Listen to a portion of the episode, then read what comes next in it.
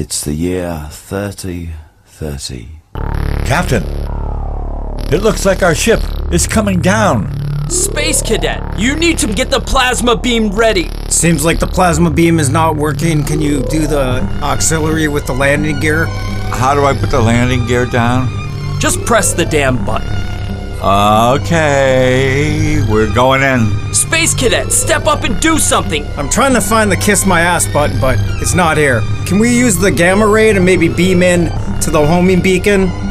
Yeah, of course we can. Oh, it looks like we're going to have to crash in everyone's headphones. And your boys are here with the Space Cadet. Space Cadet, what would you say now that we're in someone's headphones? I say let's keep it going, boys. Officer Lama No Drama Tomasa, how do you like it here in your new surroundings? Ah, Because it's that time for your boys. Your boys. Because we're back and we're still at it and we're just getting off our spiritual spaceship. So, welcome, welcome, folks. Because it's that time for AMETS. And a monk. Because this is what we do. We talk about certain things and we kind of go off. And so far, you've been tuning in, and we appreciate that. And we're going to try to keep this thing rolling as best as humanly possible. Do you see what I did there, Llama? I got it. I got it. It's the old human thing again. So, everybody out there, I don't know how it is for you, but um, this is about courage. This is about determination. This is about being careful of the seduction of destruction, the way that things can happen to you that cause you to give up or to give out or to give away what you've attained so far in your sobriety, your recovery. I'm talking about relapse. I'm talking about falling out. I'm talking about going out, any metaphor that you might want to use for what can happen to each one of us if we're not vi- vigilant, if we're not there watching our game. That's what I got going this morning, brother. Yeah, man. Yeah, and that topic is obviously one that's noteworthy that we could get a lot of mileage out of, and the seduction of destruction. What a great way to put it, man. Because it is. It's it's it's that sweet, subtle whisper, or it's that it's that thing that doesn't telegraph its punches to let us, you know, to lead us down the wrong path.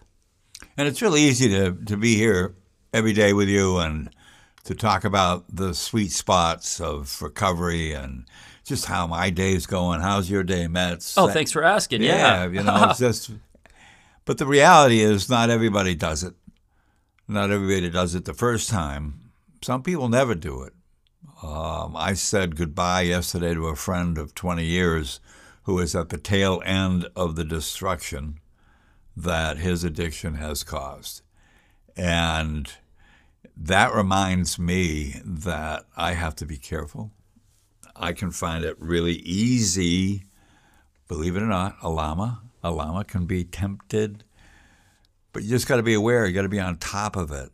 And I guess my point is that I know all of us, us, the big U S, all of us involved in this, uh, can tell stories, either our own personal or stories about other people that didn't stay the course. And what you need to do is to be aware of that, let that reaffirm your recovery. But it's out there. It most certainly is. It it uh, is always there. As as a matter of fact, it doesn't go anywhere. Um, the the the trap falling into you know that dark hole again. It doesn't come without its warnings. And a lot of the times people will say, "Hey, you might want to look out for that," or "This might not be a good idea." But when you get too far down into that rabbit hole and you decide for yourself that this is what I want to do, this is what I'm gonna do, um, do you, do yourself a favor and maybe tune into what somebody has to share with you. Because while you are working on your recovery, your addiction is in the other room doing push ups, just waiting, waiting for that moment. Uh, somebody once said that, you know, the circus, uh, no, the, the monkey may be gone, but the circus is still in town. It's always there. And that's that doesn't have to be a daunting, bleak black thing. That's I'm I I exalt in my recovery, man. I'm I'm a I'm alive the way I am today because of my addiction, because of my recovery from my addiction. But I work and see people all the time that are dealing with this, and it's not always pretty.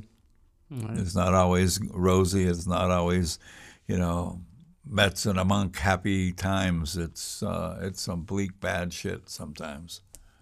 Yeah, I had a phone call yesterday with somebody that I knew from New York, and thank goodness he's on the path. But uh, a good friend of his just just passed on, and uh, you know we get to that point where we return to the insanity of where nobody can tell us anything, and if we're not connected with people that will help us out when we start to get somewhat sick uh, in between our ears if we're not connected with people, the the ability to buy the lie in between our ears just grows.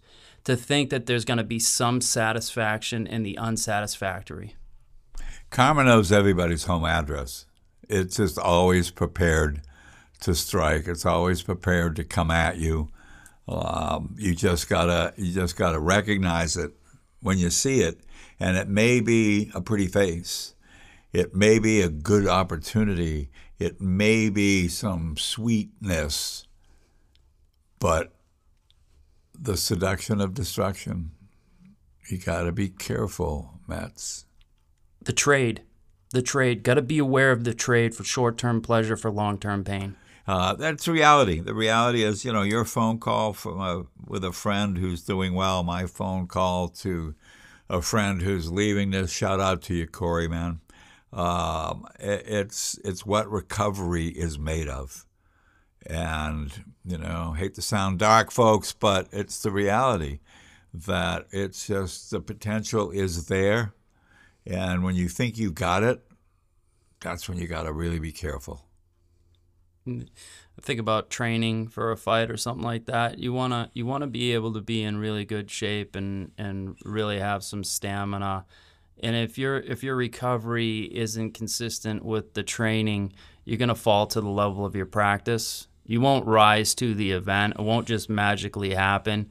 You've got to continue to practice and train day in and day out as if you're going against, you know, that heavy weight and that, you know, the the disease, the the illness, however you want to word it, cuz it's like Lama said, you know, it's still there. It's waiting patiently and for myself included, you know, I want to stay vigilant. I want to make sure that we keep this thing going because being on the other side of this thing is an is a gift. There's no doubt.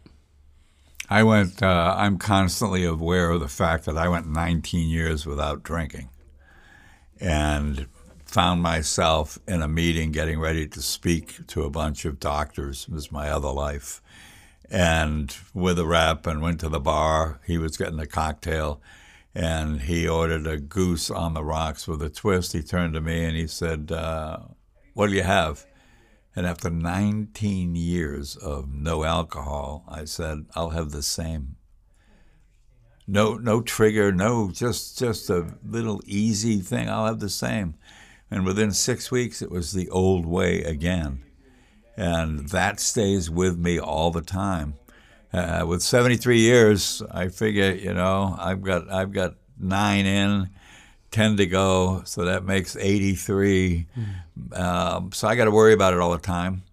Um, I'm I'm I don't have that craving. I don't have all those um, you know exhortations that that people talk about. I just have this underlying sense that when I'm not vigilant, when I'm not practicing, that's when it can hit and I, I also, for me in my own practice, I don't try to shoulder this whole thing myself. Every day I've tried my very best to turn it over to my understanding of a power greater than myself, ask for help right away in the morning in order to be able to ask for help and insert my own will later on as the day goes on and that temptation hits or that destruction starts, you know, gathering or, you know, it, it's so important to do that checkup from the neck up after asking uh, source for help. And, and for all of you nones out there, that's N O N E S, small n O N E S. you know, when you struggle over higher power, you struggle over Buddha, or you struggle over God, you struggle over all these things, the resources available to you are on your plane. They're right there. There are people in your own circle of friends that you can drop a dime and talk to them. There are groups, there are organizations, there are resources. And, and I, I may be wrong, but I honestly feel there's an aura that comes before relapse. And whether that's a period of time where you start to question or you're thinking or you're looking at somebody and going, wow, I remember what that was like. Um, that's where, if I may, His Holiness the Dalai Lama talks about the fire. To me, relapse is falling into the fire, being in the fire when suddenly when you're done, it didn't turn out to be as cool as you thought it was going to be. You're standing in the ashes, burned. What he t- he says is to try to see the fire before it starts, so you can put it out. So he he talks about you know before the ashes of the fire. When you see the fire, use that fire extinguisher, whether it's your higher power, whether it's somebody else, and put it out. Then you go to the point of the spark you find out what spark started the fire. Some people use that word trigger. Mm. Uh, I get triggered by the word trigger, by the way. I think it's an excuse. Yeah. Yeah. Um, so then you find out what the spark is. So you put the spark out. His Holiness says the way is when there is no spark to begin with. And that's why I think the vigilance is. I'm going to run it back a little here. I'm going to rewind the tapes here. Mm-hmm. And one of those things about rewinding the tapes is to consider that if you are to pick up a substance and you have been in recovery for however long you've been in recovery, if you've been telling on it and being upfront and honest about your experience with the substance, it surely isn't going to be happy to see you for telling the truth on it.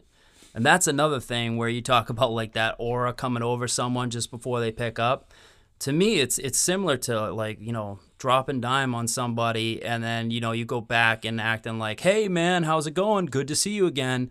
They're not going to be happy to see you. The substance itself from what i've witnessed isn't happy to see people. And what happens is is that the runs or the sprees however you want to word it they get shorter and shorter and shorter. And it's it's almost like getting getting hit as hard as, as hard as possible. You get hit so hard that you can feel it just throughout your entire soul and your spirit. And there's no need to do that. Ask, ask anybody you know that's relapsed and ask them about that experience. Uh, I, I would be willing to lay some llama bucks on it that they're going to tell you it wasn't as they thought. It just wasn't anywhere near what they thought it might be. And, you know, it's too bad we couldn't have that feeling in the beginning when I first picked up uh, the substances of my life that I didn't go, oh, really, it just wasn't what I thought it was going to be. Um, and that's when you relapsed. Um, that's where that's where the frustration is.